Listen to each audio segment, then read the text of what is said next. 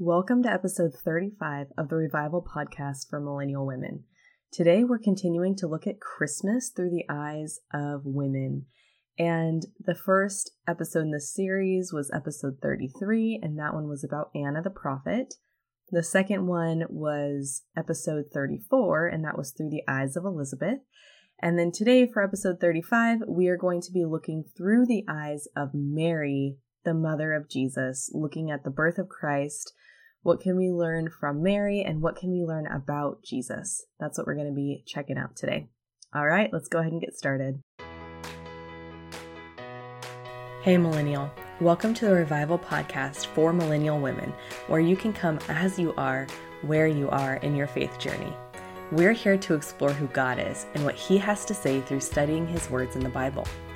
Hi, I'm Catherine Elise, and each week it's my intention to take important, relevant topics and examine them with you through the lens of God's Word and the good news of Jesus. If you're here for an honest look at Scripture, beyond pulling random verses out of context, open to creative ways to connect with the ultimate Creator, and hoping for some good old fashioned critical thinking about living out your faith, you're in the right place.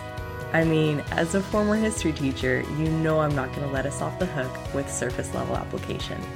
So grab a cup of coffee, put on your favorite sweats, and download that Bible app. Let's get started with today's topic.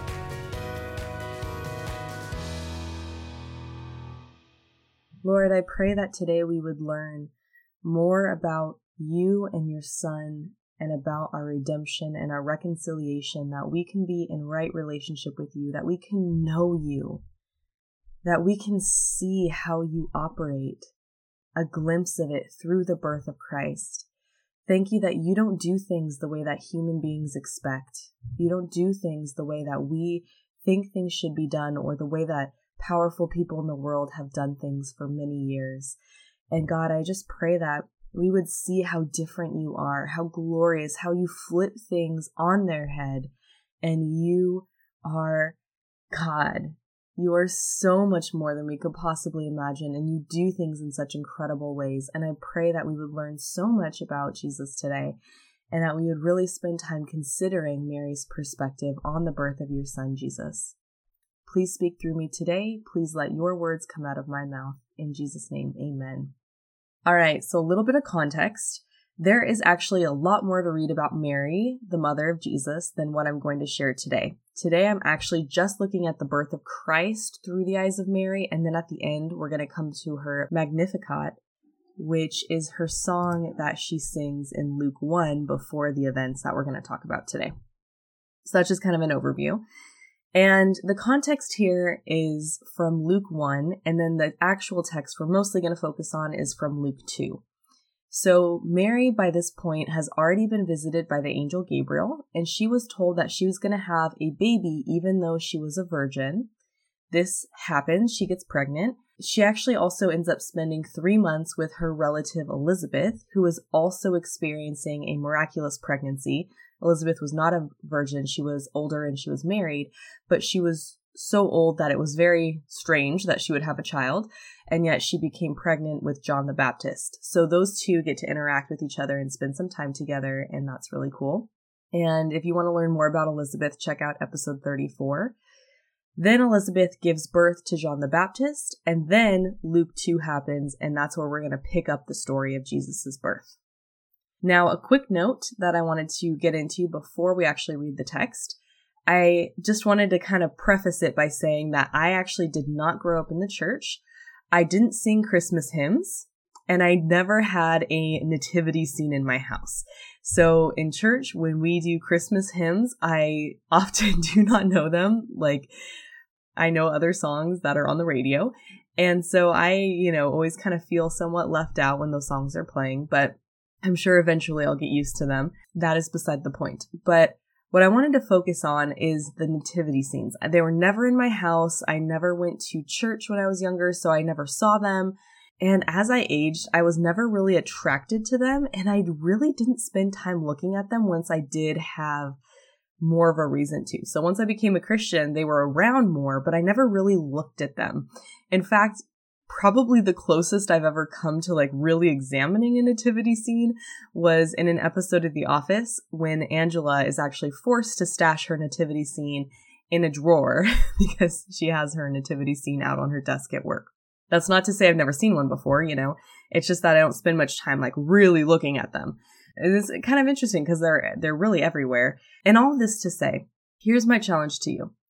If you have grown up in the church and you have really looked at nativity scenes many, many times, you've seen the plays, you've done the things, I want you to just momentarily, while I read this passage, forget what you already know about the birth of Christ, the nativity scene.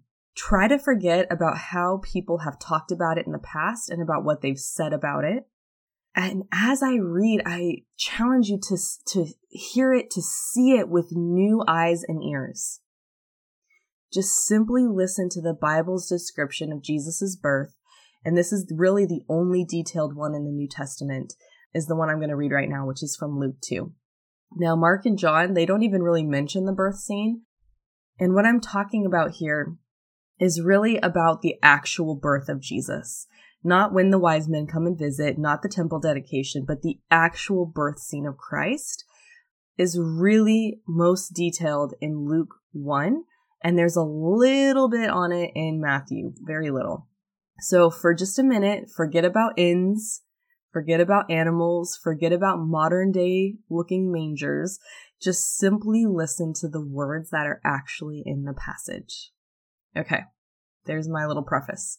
So here's Luke chapter 2, starting in verse 1. In those days, Caesar Augustus issued a decree that a census should be taken of the entire Roman world. This was the first census that took place while Quirinius was governor of Syria. And everyone went to their own town to register.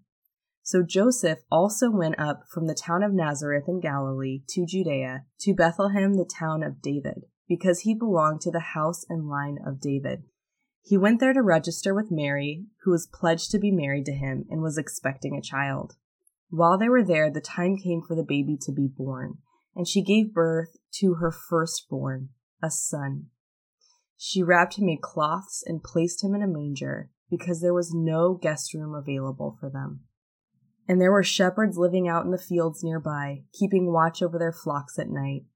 An angel of the Lord appeared to them, and the glory of the Lord shone around them and they were terrified. But the angel said to them, Do not be afraid. I bring you good news that will cause great joy for all the people. Today in the town of David, a Savior has been born to you. He is the Messiah, the Lord.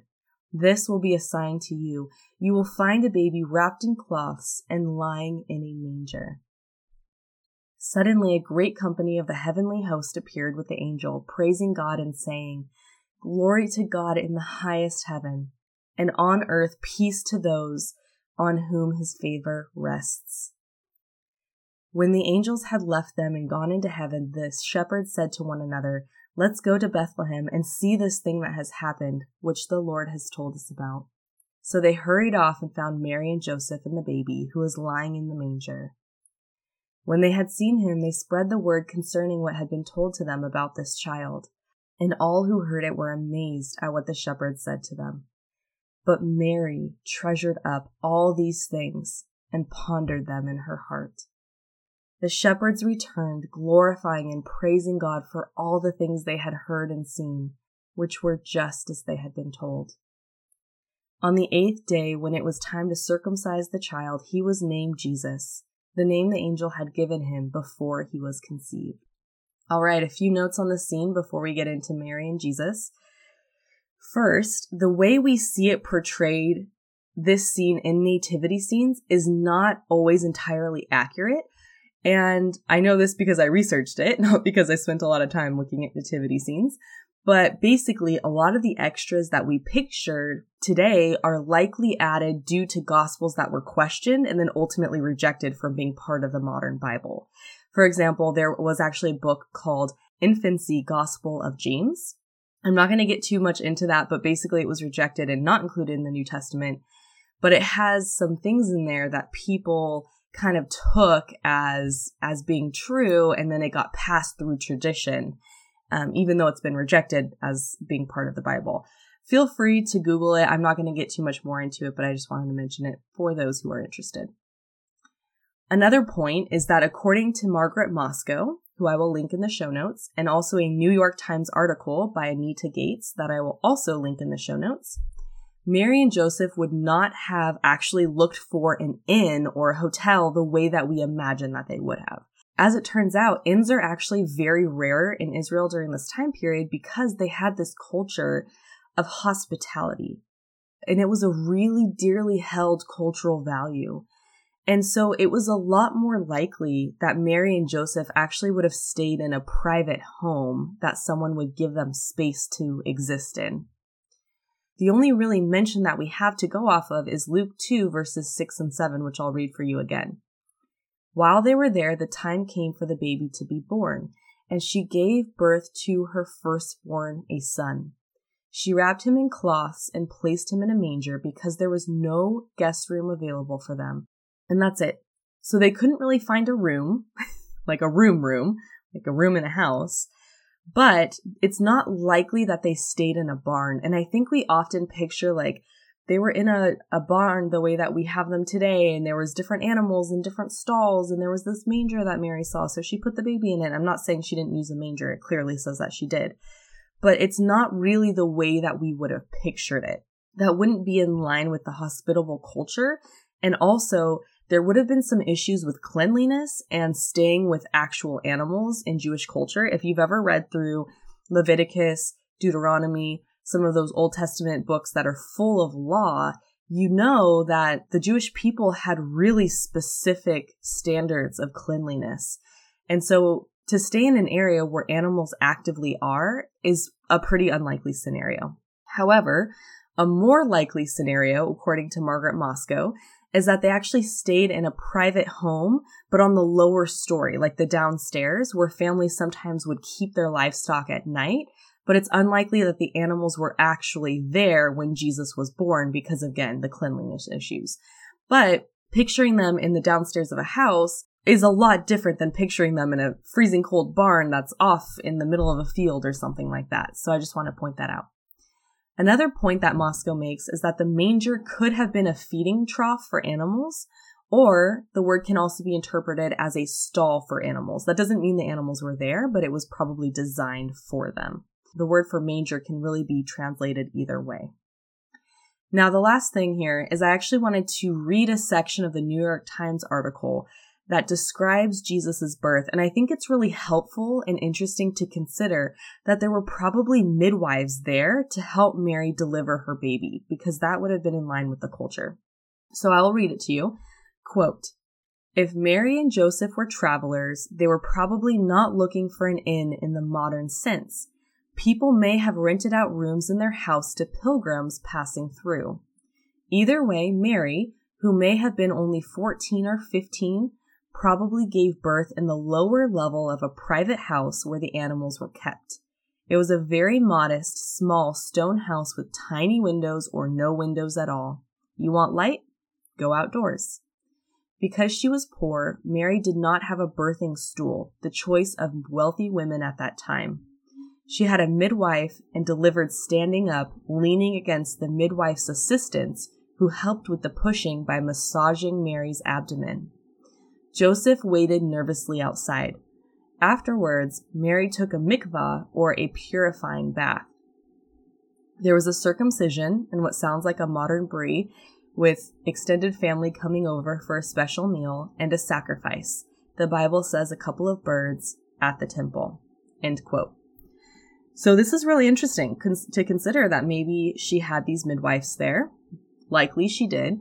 And likely Joseph would not have been there for the actual birth of Christ. He probably would have been waiting outside the room. I don't know if he was actually outside outside, but by tradition, he would not have actually been present for the birth.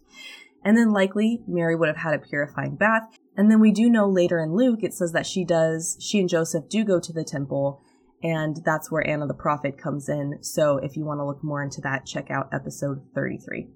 That article also mentions that one thing few people actually argue with, because there's lots of debate when it comes to the birth of Jesus, but one thing most people agree to is that Jesus was born into poor circumstances. And I think that this really gives us great insight into who God is, into our Lord. So keep that in mind. All right. For the remainder, we will talk about the qualities of Mary and how she saw the birth of Christ. And then we'll take a look at what we can learn about Jesus. Now, the first thing I want to point out about Mary is that she is very resourceful. She likely didn't have a crib, otherwise, she would have put her baby in a crib, but she did place Jesus in a manger. She used what was available to her in that situation, despite the fact that it was a pretty poor situation, meaning not many resources. So she used what was there, even though it was a pretty humble action to do. Even though she knew she had just given birth to the Messiah, she put him in a manger. What kind of insight does that give us into who Mary knew God to be?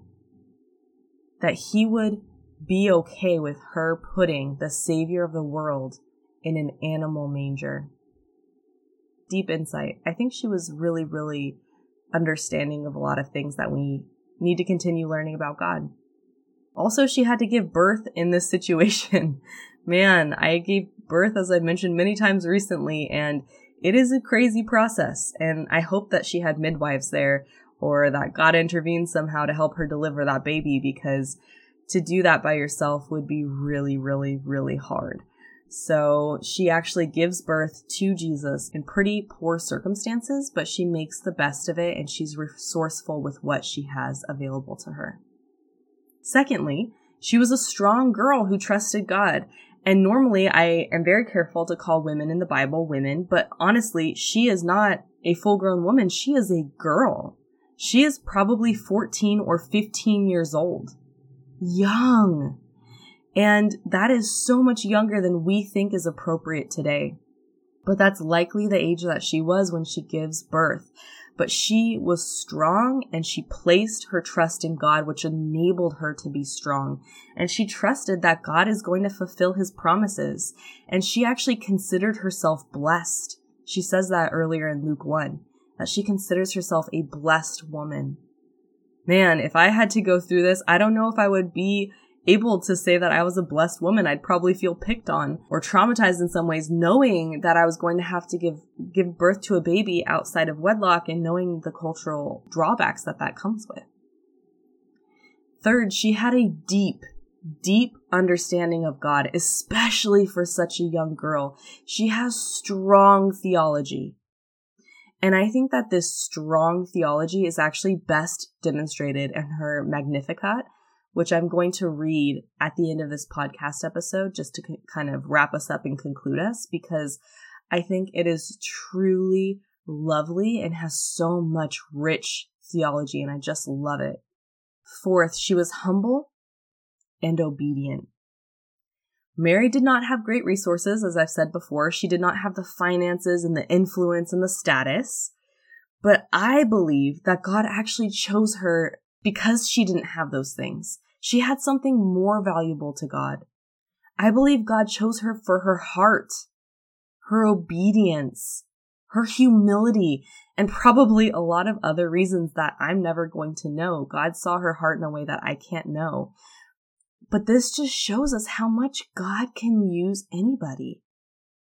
Whether you have a lot to give or a little bit to offer, it is not up to you to decide whether you are worthy to serve God, whether you have enough to serve Him, whether you have enough gifts or talents or skills or finances or whatever.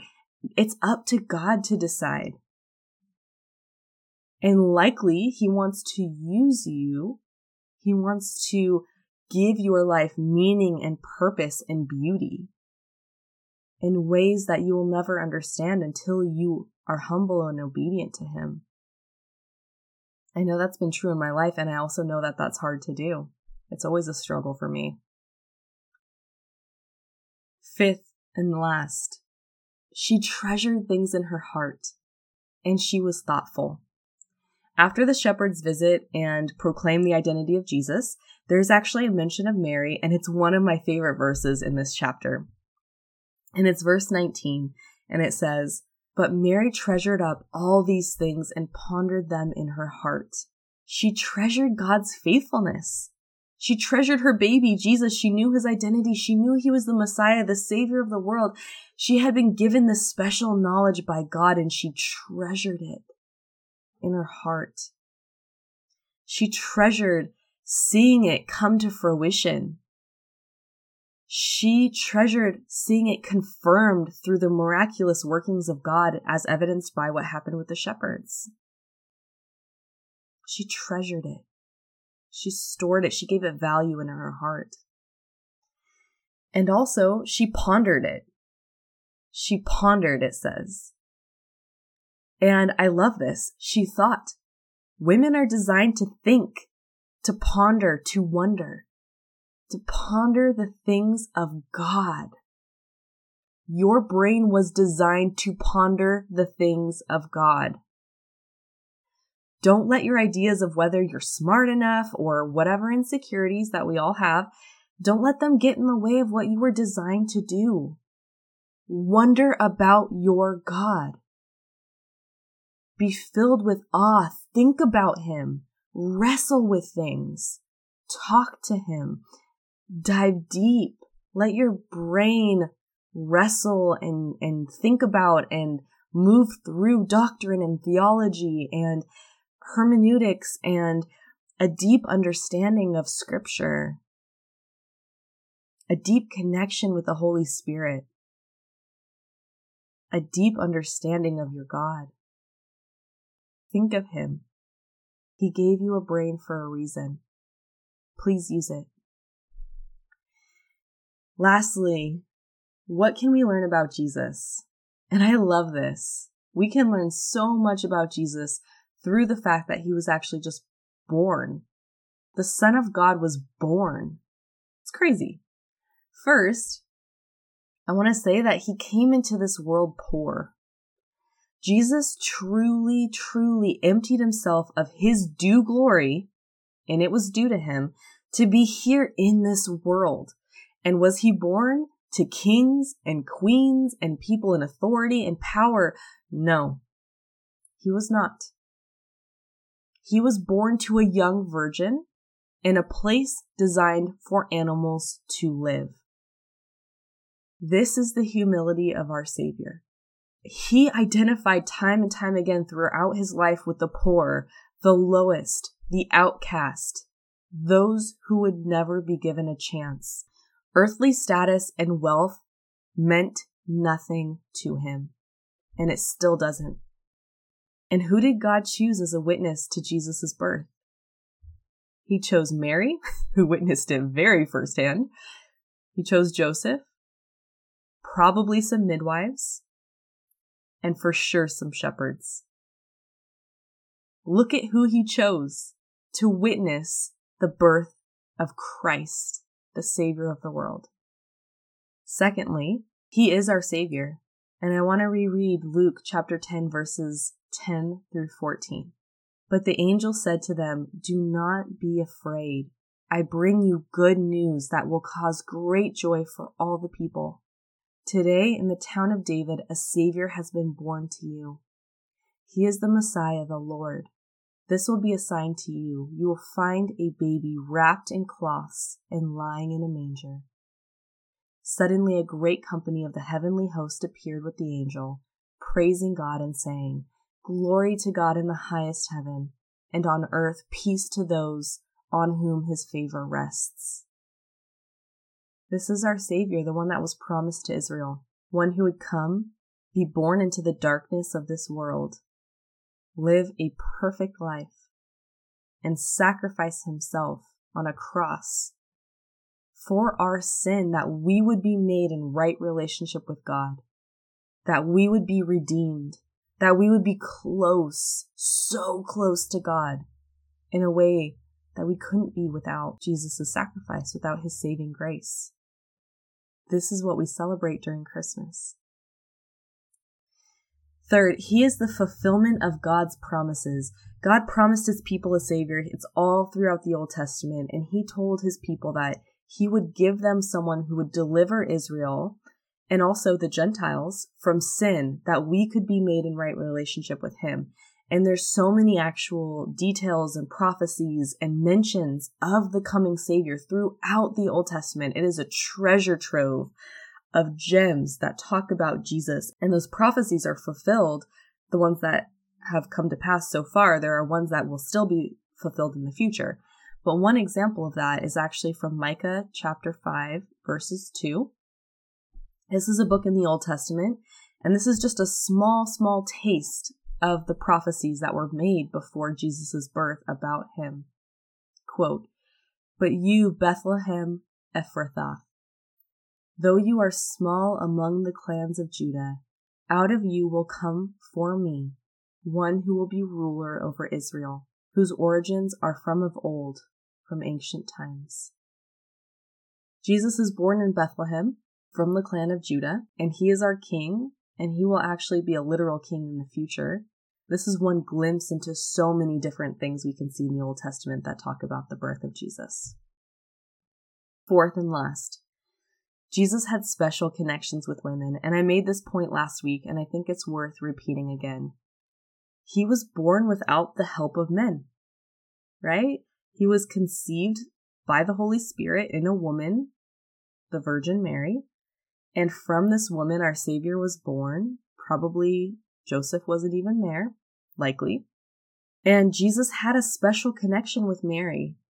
He had a special connection with every single one of his people.